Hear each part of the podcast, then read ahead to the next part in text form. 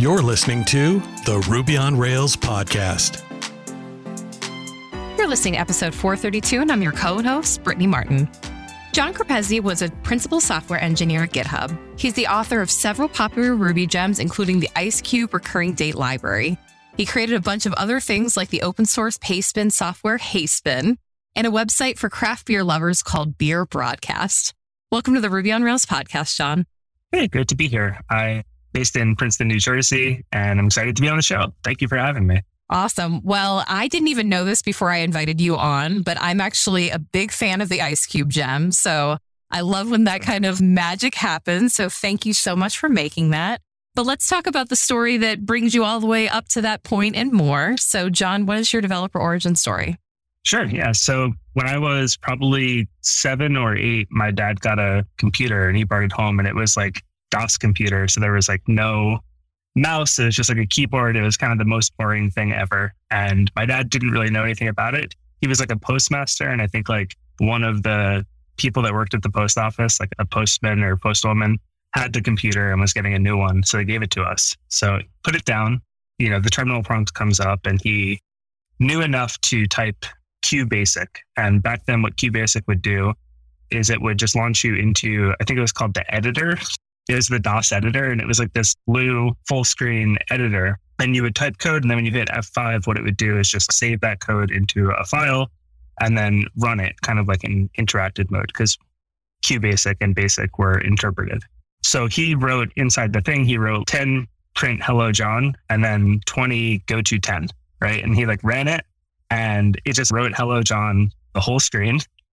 And then I was like, okay, now what do we do? And he's like, I have no idea. I have no idea what to do with this thing. So he actually had to like force restart the computer. He had to hit the button on the front to turn it off and turn it back on. And when he turned it back on, we went back into the program. And I think in the file menu, which is you got there by back then, each of the menus at the top, even though there was no mouse, you would get there by hitting the function keys. So when you hit the function key, there was one for help. And he, in the help, there was like this, I guess, outline of how the programming language worked. And I guess I just like dove into the documentation and the documentation wasn't about how the programming language worked as much as about here are the different commands that the programming language has and what they do. And I kind of just sucked it in the way that like some people, I don't know, like horses or something, and they just like know all the horses. And some people, there's a weird analogy, but I just wanted to learn everything. And that is something that hasn't stopped since. So then kind of going after that, I went to high school. I didn't really take any computer classes in high school, but I do remember, and my mom will attest that every night when I was home, I was on the computer and I was reading. We would go to like the library and I would always want to check out like a book, I don't know, high performance MySQL. I'm looking up at my bookshelf here, like some random thick textbook style book. And my mom would be like, Don't you want something fiction based, something interesting? And I just loved sitting there. I had this like very strong memory of sitting like at a diner reading the really thick first Python book, just like cover to cover. Then in high school, didn't really like do computer classes, didn't do computer club because I was busy doing other high school things. And then when it came time to apply for college, I was like, I only want to go to MIT or Carnegie Mellon. And I guess no one had told me back then that that's a pretty unrealistic set of things to only apply to those. Like you need some kind of fallback. I got waitlisted from one and denied from the other. And then I was like, I guess I'm not going to college. And my mom instead brought me to an open house that they were having at the New Jersey Institute of Technology, which is a school similar to like MIT, but like the New Jersey version. It's actually based in Newark. So we went up there. They offered me a scholarship and admission to the honors college based on test scores entered the university with major in computer science, graduated in like almost five years. Like I wasn't a very good student. And then I would say that's when the learning really starts because then you have to go get a job. And I had a few internships through college. My first real job job, which was like my dream job of all time, was at Sun Microsystems. And I was like, I just want to work at Sun Microsystems. That's all I want in the entire world. I just want to work there. I got the job through an alumni connection at the university. It was remote. This is probably 2005. So back then it was like full remote. It was awesome. They had these like drop in offices where you would go and like there were no assigned desks. So you would just go in and sit down. And if you got there early in the morning, you could take any desk you want. So I would get there at like 6 a.m. and take like the C suite desk and sit there looking out the window like I was the king of Sun Microsystems or something. Sun was purchased by Oracle, and I decided that things had changed pretty significantly and didn't. And that's when I went started interviewing. I got my first physical in person job, which was at Patch, and they were using this thing called Ruby on Rails. Back then, they were using a version one of Ruby on Rails. We got to version two while I was there. I'm not sure who chose Ruby or why they chose Ruby, but I'm really happy that they did. And while I was there at Patch, I was encouraged by coworkers to build IceCube. IceCube was and is a library for handling kind of recurring dates in Ruby. And we were using it to power a calendar application that we were building. And I just got lucky to be in a place where there were people that kind of knew about the gem ecosystem and this emerging library of tools that were being built for Ruby and Rails and encouraged me to build the thing as an open source gem instead of building it just internally. So I always tell people try to find some place where they can embrace open source or where open source is the thing. Since then, I've worked at Square, worked at Tumblr, worked at Genius. I worked at a few startups. I started a few startups. All of those were in Ruby primarily, except Tumblr. And then most recently, I've worked at GitHub for five years, just left recently. And that's kind of like where we are now. And I just wanted to say one other thing. It's just that this might be a little controversial. And this is that at some point, programming seems to have become like a thing where you can make a lot of money. In some ways, programming is like the new doctor. It's like a different path to pretty lucrative career. And when something makes you a lot of money, some people are there for like the actual thing, but then some people are there because they want to make a lot of money. And both are totally fine. But you definitely have a better time if you're at least a little bit there, kind of like for the programming. And that's been a common theme in my career, which is that I might not always love the project I'm working on. I might have gripes with the company that I work for. But then at the end of the day, I just like always have been and still am just so in love with what I do that I just never even thought I'd do anything else. So many thoughts. I love that. I mean, I just want to make you very aware people that are listening to this podcast are your people. These are people who are choosing to engage in content around Ruby and Rails outside of work. And so I think anyone who's listening to this right now is probably readily agreeing with you. And also, I'm trying to get as many audiobooks in this year as possible. But honestly, your developer origin story, I'm going to count as one because what a wild ride that has been. And I have always wanted to talk to someone who worked at Genius. So I'm going to have to ask what that experience was like because I knew that they were using Ruby. Were they using Rails? What was it like? Yeah, they were using Ruby and still written in Ruby and Rails. It was such an amazing experience okay, a little bit of background. When I first interviewed there, I had a friend that was working there and they were like, okay, you should come work at Genius. And I went and I interviewed. And at the time, they had this thing, they called it the Genius Genius Grant.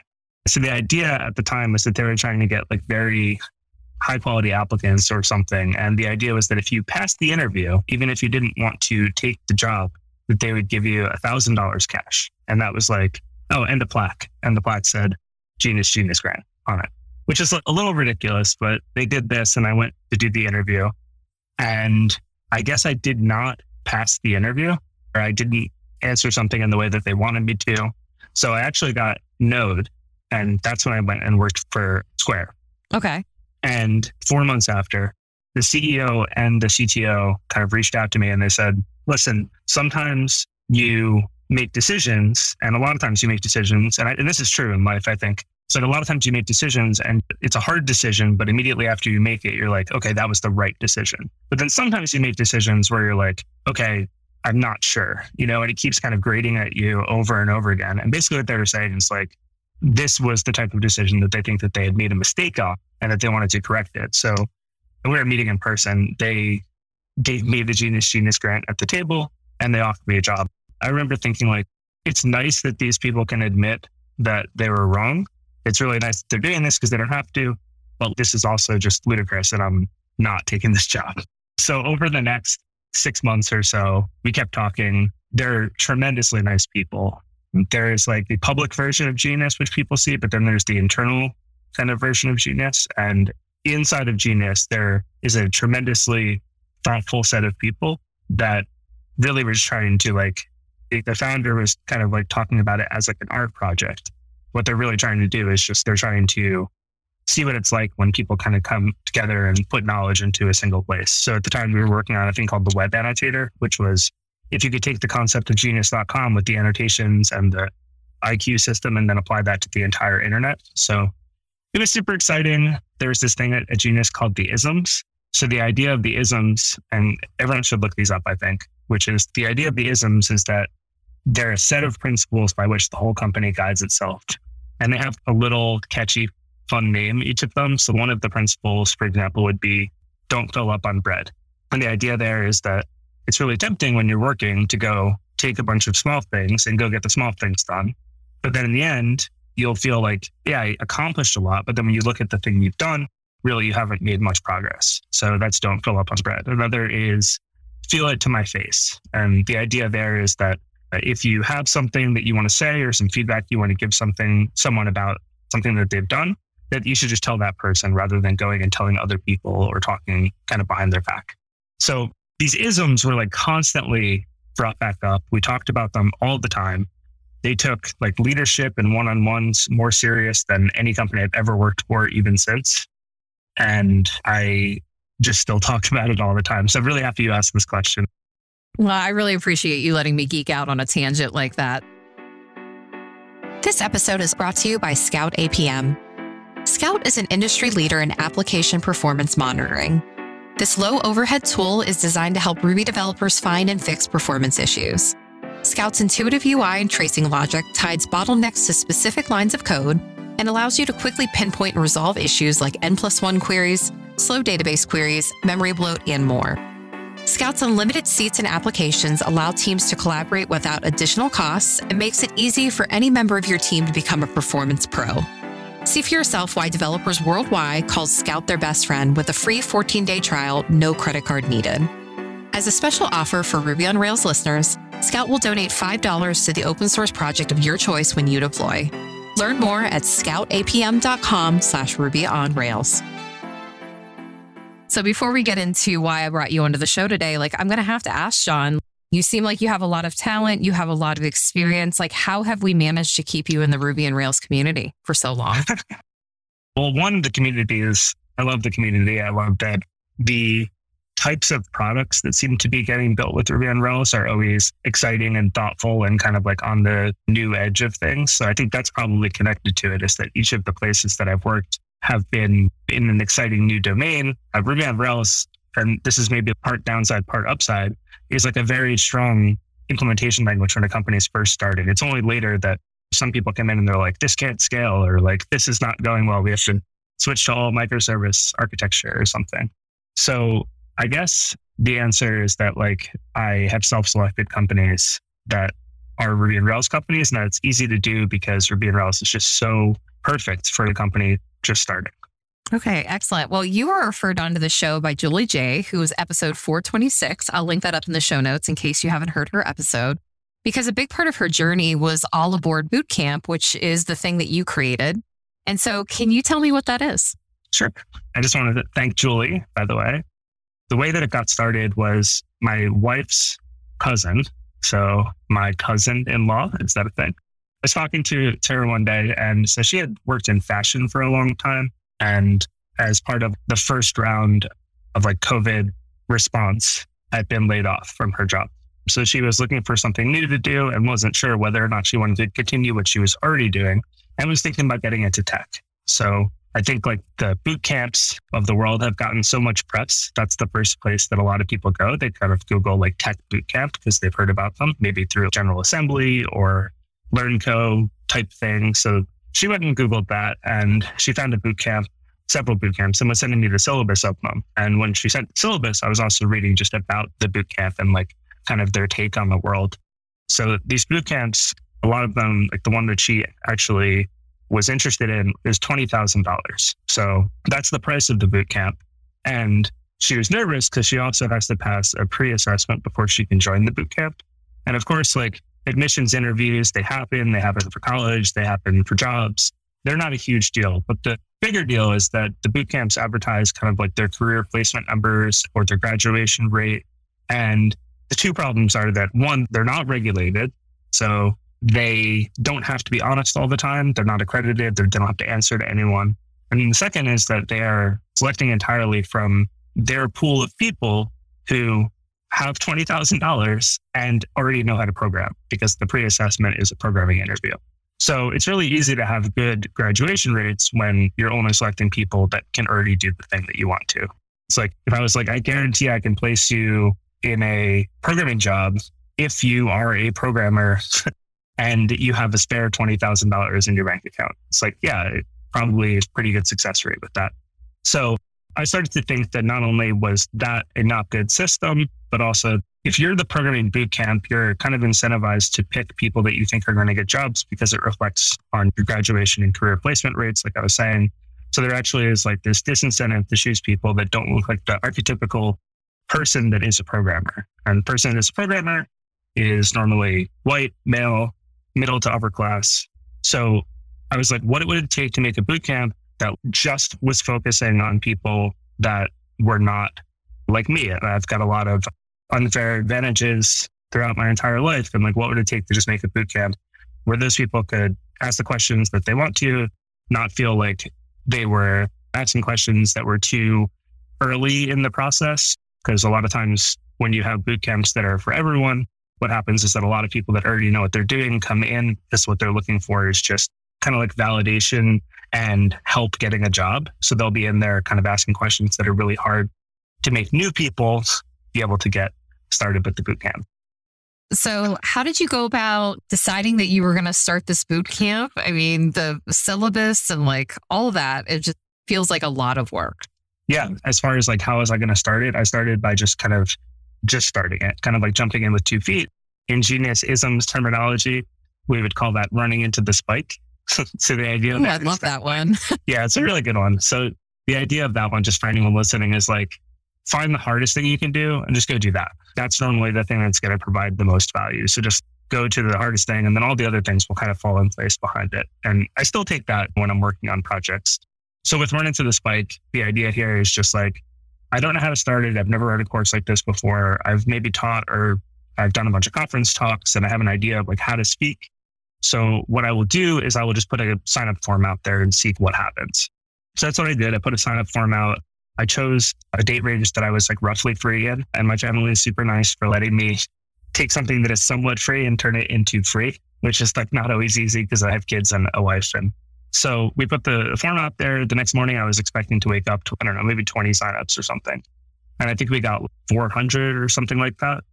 So I woke up, probably there were 200 the next day. And I'm just like, oh, like we might be doing this to like, oh, we're full on doing this. This seems to have struck a chord with a lot of people and we're doing this. And then you start to freak out a little bit because you're like, oh, I don't have a syllabus. I don't know like what I'm doing. What if it doesn't go well? What if it, people aren't happy with it? I don't know. I'm like pretty psyched at that point, you know, because I'm like, I'm going to help a lot of people. It's going to be really good. So I started just by creating an outline for the course. So I was just an outline of like how an average day would go. So each session is two hours long. So we'd start with a Q&A, it's 10 minutes. Then we would do 20 minutes of reviewing the assignment because there's an assignment that's given every day. Then like 25 minutes of lecture time, a 10 minute break where I'd also take more questions, 45 more minutes of lecture time, 10 minutes of kind of assignment prep. That's where I talk through the assignment for the next day. And then I would do everyday Q&A for as long as was needed. Normally that would mean another hour of me sitting on the call, just kind of answering questions. While working full time? Yeah, I was doing this while working full time. So I would do it. I scheduled it so that it would start right after work. I was at the time working out of an office in Asbury Park. And so I would go to work, work all day. And then right after work, I would do the course. I'd get home at 9 p.m., wake up and do it again. And I'd actually wake up early in the day. Every assignment that was submitted, I gave feedback on. So I would read through their code and actually tell them how they could make it better every day. It got easier over time because like not everyone that registered completed the course, but mm-hmm. it was a lot of work. You know, like I'm not going to try to hide that part. It was, it was a ton of work. And I didn't have a syllabus either up front. So what I did is I was like, how can I get a syllabus? I, I don't know how to do a course like this. So what I did is I went to a place where I went to different boot camps and they have their course outline kind of listed on their website. So it'd be like the first day we're going to talk about strings, then we're going to talk about numbers or, or booleans or so, you know, whatever. So they would write this whole outline. And I did that for like 10 to 15 different boot camps and coding programs. And then what I did is I put them in a giant doc and I merged all of them kind of together. And I took all the pieces that I thought were not important and I got rid of them. And I took the pieces I thought were important and I made my kind of my own outline. And then I broke that outline into what I thought at the time felt like manageable chunks. But I did want to make sure to end on the two hour mark every day because a lot of people that are in the course were like also working their job while they're doing the course. So what I would do every day is I would do the course and then I would prepare the material for the next day. So I would sit down for like another hour when I got home that night and I would just write out, okay, here's where we stopped. Here's where I want to ideally get to tomorrow. And here's all the things that need to be talked about in order for me to get to that thing. And another thing I want to say about the course is that like a lot of courses and actually a lot of programming books, just looking around like the books that are in the room here, you open the programming book. Okay, a string is a data type and a string looks like this. And to a new programmer, they're just like, why? Why would I even care about this thing? So I tried in the course as much as possible to skip over those things, to skip over the definitions of like, if you open a book on, I don't know, like Scala or something, in the first chapter, they're talking about all of the float types and what their different uses are. It's like, mm-hmm. you don't need to know that to write code. And actually, like for Ruby and Rails developers, I think in particular, that's like, that hits home pretty hard is that because it's duck typed and because it's like very easy to read, you often don't even have to know. You could be a professional Ruby developer for 10 years and not have to know. So that's what I tried to do at the course. All of the assignments are designed that way. All the lectures are designed that way. I also, a lot of people asked up front if I was going to record the sessions. So I ended up recording them and I'm happy I did because now they are online for everyone to see. They're at allaboardbootcamp.com. And I still get people going there and asking like either questions about individual ones or just like sending me emails to thank me for publishing the course. And I'm just like really happy that I did that because I was originally not going to do that. Hi, everyone. It's Brian, your co host. And to me, connecting developers and startups has been the best job in the world. When I founded Mirror Placement in 2006, I didn't know anything about recruiting other than what I had learned while growing my software agency. My developer colleagues really disliked recruiters. And since developers are just about the nicest people I know, I thought, what could recruiters be doing so badly that causes my good natured friends to despise them so much? And it turned out a lot. Their horror stories included tales of jobs and companies that didn't exist, of recruiters not sharing the name of the company they were recruited for, and frequently, the anonymous, well funded tech startup whose job descriptions sounded a lot like a word salad of technical buzzwords. I learned about having your resume spammed out to dozens of companies without your consent. I heard of last minute salary and title changes after many hours of invested time and interviewing. And I have to admit, when I listened to all of these tales, I couldn't help but think, it could be so much better. So I gave it a shot. And thanks to you, 16 years later, it is better. You've shown that radical transparency works, and that for developers and startups, pursuing long term relationships at the expense of short term transactions is always the right call. Together, we've made a difference at hundreds of startups, and seeing careers blossom and startups change the world has been a great privilege. And I am so thankful to you for giving me this seat and to Brittany for sharing this podcast. So I just wanted to say thank you for allowing me to help accelerate your career and your startup and to know that I'm rooting for you in the next step of your journey. Thanks. I have to ask, John, this has been like such a hot topic within the community, but did you ever consider doing fully JavaScript instead of Ruby and JavaScript together?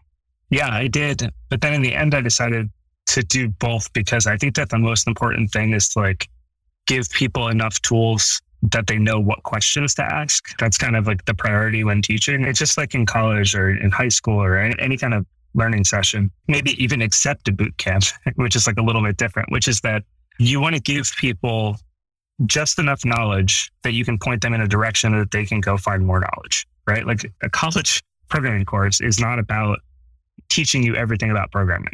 It's about kind of teaching you the pieces of the foundation of program. And then you go get a job. Like I was saying before, your first job is like really where you go learn. And that's when you're starting to fill in all those little gaps and become a real programmer. So I wanted to teach enough JavaScript, I guess, that someone could know the basics and expand on them to build a real site. And I figured that in 2021, 2022, that real sites have JavaScripts. But I really wanted the core of the course to be in Ruby because I think that Ruby is just so versatile and friendly for new developers. You're going into JavaScript and the first thing, if you're teaching any kind of like valuable lesson in JavaScript, you will have to reckon with the idea of like anonymous functions in the first couple lessons. With Ruby, you don't have to do that. Well, I want to personally thank you because you're the reason that we probably have some new Rubyists in the community. So thank you so much. I am curious, John, how did you tackle local coding environments with such a wide range of students? Yeah, I was very fortunate. Some parts of this course cost me quite a bit of money. I never understood that Zoom, for example, costs a ton of money. So some things cost money, but some things I was very fortunate to be able to get help from other people for example, our Slack workspace where we talked and people organized kind of like outside study sessions and they like talked and asked each other questions and asked me questions. Slack actually gave us free Slack, which is a pretty big deal because like Slack's kind of expensive. So they gave us a free Slack where the messages don't expire.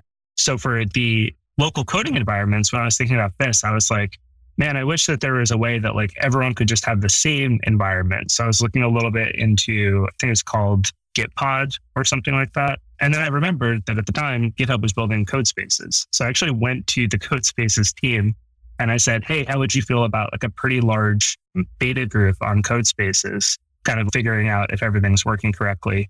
And this was before it was generally available. So I was actually able to get everyone in the boot camp a beta access to Codespaces and we ran the entire boot camp on Codespaces. What's nice about that is that everyone has the exact same editor Everyone has the same exact experience. So when they see me do something in class, they see me click a certain button to perform an action, they can go click that exact same button. With Codespaces, if you're getting started, and this is not an ad in any way, but like when you're getting started, let's say you want to write Ruby code, the VM that you're put inside of for Codespaces already has Ruby installed. So if like if you're writing some basic Ruby and Rails code, I think there's three steps to getting like an application booted. And you can actually in CodeSpace, I'm not sure if a lot of people know this, but you can actually start a server inside the code space. And what it will do is port forward it and a little dialog will pop up and it'll say, Hey, do you want to see the public version of this page? And you click OK. And you'll actually be brought to a page that is port forwarded into your CodeSpace box where you can work on the site. Like CodeSpace is very legitimately could be a development environment for a small to medium sized Ruby on Rails application. Actually, at GitHub, they use it exclusively to develop GitHub.com. That is amazing. And seriously, just the lowering the barrier of being able to have in Ruby and all the dependencies installed, it's a big deal. And so getting everybody on the same interface was probably really huge in being able to scale this up. Now, tell me about Talkie Days. Why did you include these in the course? Oh, yeah. Okay. So Talkie Days are a day in the week. This was Tuesday and Thursday. And the idea is that we would bring in someone in the industry to talk about their experience in software. So we had a bunch of people from different roles. We had people in like manager and director positions. We had software engineers. We had recruiter one day. We had developer advocates. I'm fortunate to have a lot of really nice friends that were really helpful. And I specifically asked my friends that are also from underrepresented backgrounds so the students would see themselves mirrored in the representation. Cause like it wouldn't feel super great to be, I don't think, to be in a course and then like have a bunch of people talking about their experience in industry and they're all like white males too. I'm probably not the ideal person to run the course. I guess what I'm saying. So we did that. Students really liked it. And honestly, I think a lot of the guests really liked it too. So they would come in and they would talk about their experience getting into whatever they were doing. And then they would do like a Q&A for a little bit. And there were always like too many questions and there was so much. But actually, even in that, we built a community. Like, for example, Julie met Eileen at RailsConf and like they could connect over that because they were, Eileen was one of the presenters that had come in and talked to the course. That's awesome. Well, then, how did the class conclude and did you track students' landing roles? Yeah. Okay. So we did a final project at the end of the course, just like most boot camps do the difference between this and other, there's a couple differences actually. One is that final projects in most boot camps are team based. So you get put on a team and then you have to do like a project with that team. Now, I remember, like I said, I wasn't a very good student in college, but I remember going to like chemistry lab or something and they would give us a, a thing to do and they'd sit us at a table with five people. And I was always the guy who was like, I'm not doing it. Or like, I'll help, but I don't want to like write up the results or whatever, right? Group projects have their place, but a lot of times, like when you put group projects in a place where you have to get kind of a score at the end, it ends up making it really hard for some people to actually do work. And it's either because they're like me and they're just lazy, or it's because some people get squeezed out in group projects. Some people might want to do some work and then everyone else is like, oh, we got this. Just sit on the side, just sit over there and don't do anything. So this was an individual project. The way that it would work is that every person had to come up with an idea of something that they wanted to build, and they had to essentially pitch me that idea. And then I did what we call, I think we called it like like one ups. And the idea there was like, you give me your idea, and then I want you to like stretch it a little bit further. I want you to like add something extra, something that like we didn't talk about in this course, something that will require you to go outside of your comfort zone. And then every week we would do reviews of the project. So they needed to give a project update every week.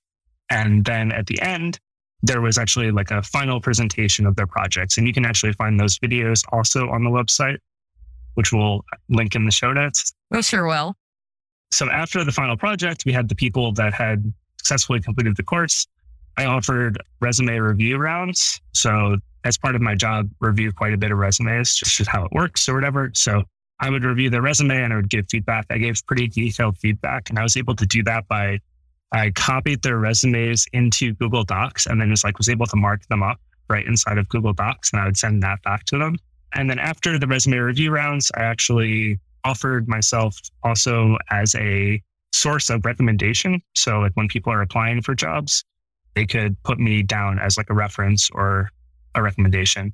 We also were able to take the list of candidates, the people that had graduated from the boot camp, and we were able to publish them also on the website. So on the website, you can see like the final projects and you can see which people are still maybe looking for work. A lot of people got jobs as a result of the boot camp, or as a result, I should say, of their work in the boot camp. We're still working on a few. So if you're hiring, definitely you could reach out to me or you could look at the website. The job market right now, like we were talking about before the show, is in an interesting place. And a lot of these people that are still looking for full time positions are kind of getting the runaround on the stop start motion that is currently in our job market. So definitely appreciate if anyone has something, just reach out. Absolutely. Well, John, I just got tired listening to all of that. And in a really good way, I'm also really inspired because this is a problem. And you are one of the few people that I can point to and say, this guy, he did something about it. So, I mean, you should just be so proud of yourself, what you managed to pull off. And I feel almost greedy asking this question, but what is the future for All Aboard Bootcamp? Well, I definitely want to do it again. I'm thinking about doing it again this fall. I still have people going to the site or discovering the class and kind of reaching out saying either thank you or thank you. And we wish that we could have done this synchronously. So definitely want to do it again. It seems like there's plenty of demand for it to happen again. I guess people feel awkward getting something for free or they feel awkward. Why is John doing this? So, like a lot of people did offer to pay for the course because it's normally like what you do with the boot camp. So, I was very nervous about what that would mean for the boot camp. Like the whole point of it was kind of not to make money. So, I was actually able to take some of the money and and ask for more money from other people too. And we are actually able to buy these like full price tickets to RailsConf 2021 for some of the students in the course. So they were actually able to go to RailsConf. So the idea is like with the boot camp, we want to create like an entryway, like a little ramp for people that are from nothing just started or maybe from early in development. And that we want to create a way that they can kind of get started and then also become involved in the community that we all love. Like the reason that this podcast exists and the reason that like RailsConf exists. We want to get them into that. It's kind of like a full circle thing. So it might sound like a lot of work, but that's the work that will get people actually started. So yes, this fall we're going to do it again. Still trying to figure out what the dates will be, but I'm super excited. And now instead of working in Asbury Park, I work out of my own house. So maybe it'll be a little bit easier or harder or something. So it sounds like you eventually are going to want potential students to sign up. But is there anything that the community can do to support you? Because we all care so passionately about this topic. I was also very fortunate to have a lot of the people that graduated the first version of the course reach out, including Julie, and basically say, How can we help? We want to help other people do this. And actually, like if you look at the website, you can read more about in detail like what exactly happened. But the idea also with the website was to create kind of like a blueprint for what it would take to run a course like this. So it's like, yes, I want to create the course, I want to publish the course. But my hope is also that other people might take the idea and the shape of the course and kind of replicate it. You can even take the name. You can like work with me. Let's do it. And in the time between the two courses, I've also been trying Twitch streaming for a bit. So we have like several different versions of Twitch streaming we do. I do a session with John Hawthorn pretty often where we do a deep dive into Rails internals, where we work on Rails together. And then we normally publish a PR kind of as a result of the work that we've done. But I also do these kind of like more intro sessions where I just kind of get on the feed and let people ask questions and I just answer anything that they want to know. So if that's interesting to you, even in the time between now and when the bootcamp starts, you can also find me over there. Yes, we'll link that up in the show notes as well. John, how can listeners follow you? Yeah, so you can follow me on Twitter, GitHub, Twitch, whatever. See John Run, S E E J O H N R U N. Why see John Run? First of all, a lot of people think I'm like really into running, and I am. I'm real bad. I'm real bad runner. I love. and I think like this, the reason that it is this because I'm such a bad runner. So in high school, I was in a band and they thought that I ran funny. So they, we actually named the band See John Run. And there was like this little stick figure running guide and he was supposed to be me. That's incredible. Well, John, thank you so much for coming on the show. Thank you for everything that you've pulled off in this community. I am super stoked for the fall. I mean, this is an incredible program that you've put together and I feel genuinely so lucky that you're in this community. So thank you so much. Yeah, thank you. I truly believe in Ruby on Rails and its future, and I'll be here trying to help make it better. And I look forward to meeting even more of you. You've been listening to the Ruby on Rails podcast. Follow us on Apple Podcasts, Google Play, or wherever fine podcasts are downloaded to stay in the loop on Ruby on Rails and open source software. While you're at it, please leave us a review. And thank you for listening.